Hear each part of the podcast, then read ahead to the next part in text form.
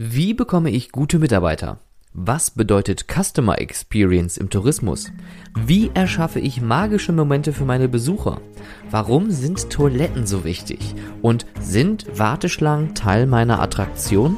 Diese und weitere Fragen werde ich in den kommenden Folgen von How to Freizeitpark beantworten. Hallo, mein Name ist Stefan Burian und wir legen direkt los. Herzlich willkommen zu How to Freizeitpark, dem Business-Podcast für Freizeitschaffende. Mein Name ist Stefan Burian und ich möchte mit dieser 0. Folge ein wenig über mich erzählen und auch ein wenig den Podcast vorstellen. Denn bevor die erste Folge rauskommt, möchte ich einmal kurz diesen Rahmen ein bisschen abstecken, damit auch jeder sich darauf gefasst machen kann, worum es hier eigentlich geht.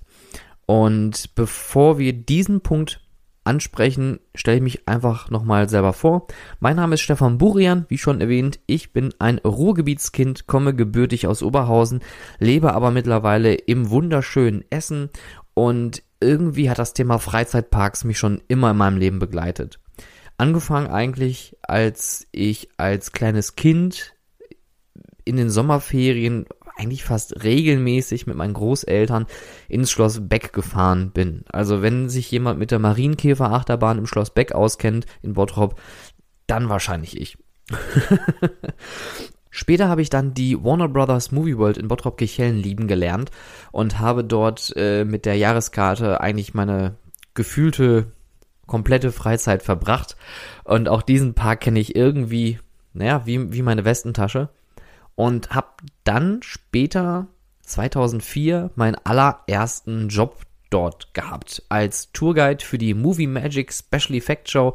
Der eine oder andere Fan wird sie wahrscheinlich noch kennen mit der Bluescreen, wo man Superman spielen durfte. Und am Ende gab es einen großen Simulator und eine große Wasserszene aus dem Film Das Boot. Das wurde dann 2005 mit der Umwandlung der Movie World zum Movie Park, zur Movie Magic Special Effect Show Voyagers to Mars. Und ja, das war mein erster Job, der mir ganz schön viel fürs Leben beigebracht hat. Also wenn ich in irgendeiner Phase meines Lebens viel gelernt habe, dann wahrscheinlich in diesen 7,5 Jahren, wo ich dort gearbeitet habe. Und 2010 hat es mich dann aber woanders hingerissen. Dann bin ich nämlich zum Sea Life nach Oberhausen gewechselt und habe dort die Rolle des Entertainment Supervisors besetzt. Also der Abteilungsleiter für die Besucherbetreuung. Das heißt, mein Kernbereich waren die Mitarbeiter innerhalb der Ausstellung, die sich mit den Besuchern unterhalten, aber auch die Vorträge zu strukturieren und zu organisieren und auch die Ausstellung von der Dekoration, von den Tierinformationen her zu pflegen. Da Merlin Entertainments als Mutterkonzern von Sea Life natürlich ein weltweit agierendes Unternehmen ist, hatte ich dort die großartige Möglichkeit, mich in verschiedene Richtungen weiterzubilden. Ich habe eine kurze Zeit in England verbracht. In Alton Towers habe ich als Entertainment Experience Manager das tägliche operative Tagesgeschäft der Entertainment-Produkte mitgestaltet.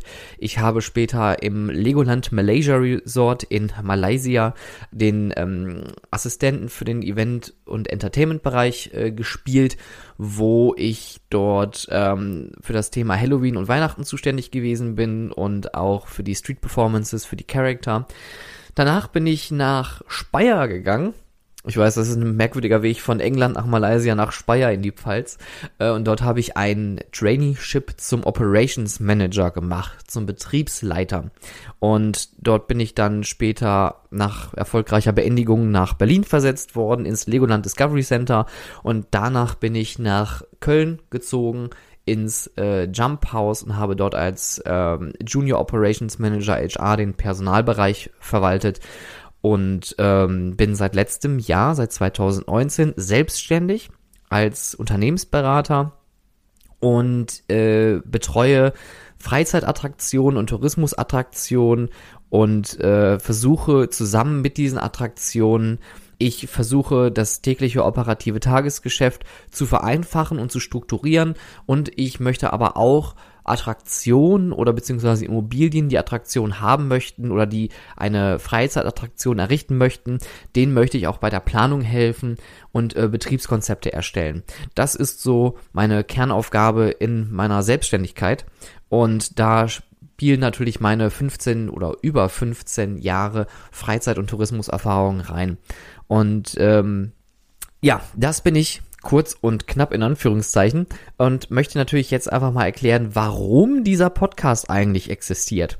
Da hat man mich letztes Jahr drauf gebracht, als ich bei einem Workshop gewesen bin, einem Startup-Workshop und bei der Vorstellungsrunde habe ich dann erzählt, was ich mache und der Vortragende dort meinte, oh, das klingt aber interessant, Unternehmensberatung für Freizeit- und Tourismusattraktion, das ist eine Nische, da kann man bestimmt einiges rausholen. Das hat mich ein paar Tage und ein paar graue Gehirnzellen gekostet und ein bisschen Recherchearbeit hat ergeben, ja stimmt, das ist eine totale Nische, die man aber auch in der Podcast-Szene wiederfindet. Es gibt zwar einige sehr gute Podcasts über das Thema Freizeitparks, Freizeitattraktionen und Tourismusattraktionen, aber selten werden diese ganzen Themen irgendwie operativ oder beziehungsweise wirtschaftlich betrachtet.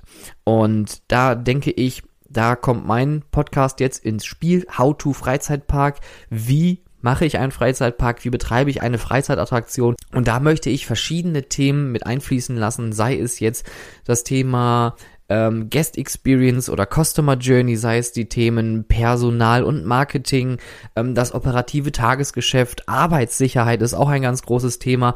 Das möchte ich alles umreißen, möchte verschiedene Fragestellungen aufwerfen, werde auch einige Interviewpartner haben, die mir ein bisschen Input zu einigen Themen geben können, gerade was das Thema Marketing zum Beispiel angeht. Und ich möchte mit diesem Podcast Freizeitschaffende ansprechen. Jetzt fragt sich natürlich jeder da draußen, was zum Teufel sind Freizeitschaffende? Freizeitschaffende sind für mich Personen, die in einer Freizeitattraktion arbeiten, die für eine Freizeitattraktion arbeiten, sowohl vor als auch hinter den Kulissen. Das Ganze geht auch an Zulieferer raus, die vielleicht keine Ahnung haben, was den ganzen Tag in so einer Freizeitattraktion vor sich geht.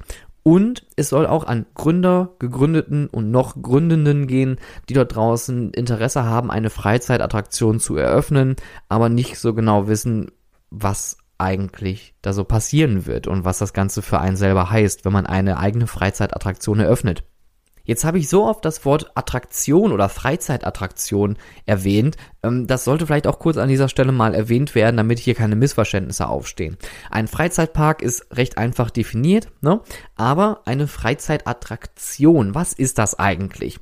Für mich gilt das als Oberbegriff und darunter zählen alle kleinere Freizeitattraktionen oder Indoor-Parks, wenn man so möchte. Aber nicht nur Indoor-Parks im klassischen Sinne eines Indoor-Freizeitparks oder eines Indoor-Spielplatzes, sondern auch generell Kletteranlagen, Trampolinhallen, Sportanlagen. Es geht aber auch um VR-Attraktionen, es geht um Branded Experiences, es geht um Immersive Experiences. Die Liste ist dort elendig lang. Und wenn ich von einer Freizeitattraktion spreche, dann spreche ich in der Regel immer von diesen verschiedenen Möglichkeiten, die es gibt. Ich denke mal, das sind jetzt alle relevanten Informationen, die benötigt werden, um diesen Podcast hören zu können. In den kommenden Folgen werdet ihr etwas mehr über mich erfahren, über meine Arbeit und auch über die Fragestellungen, die ich in den Raum werfe.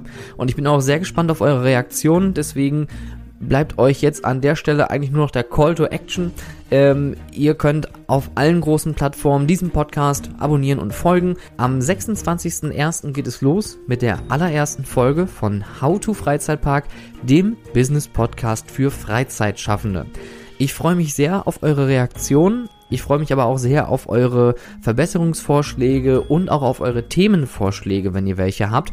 Kontaktiert mich gerne auf Instagram, auf LinkedIn oder schreibt mir direkt eine E-Mail auf contact@stefanburian.com. Ich bedanke mich, dass du zugehört hast, wünsche dir noch einen schönen Tag und wir hören uns zur ersten Folge. Bis bald!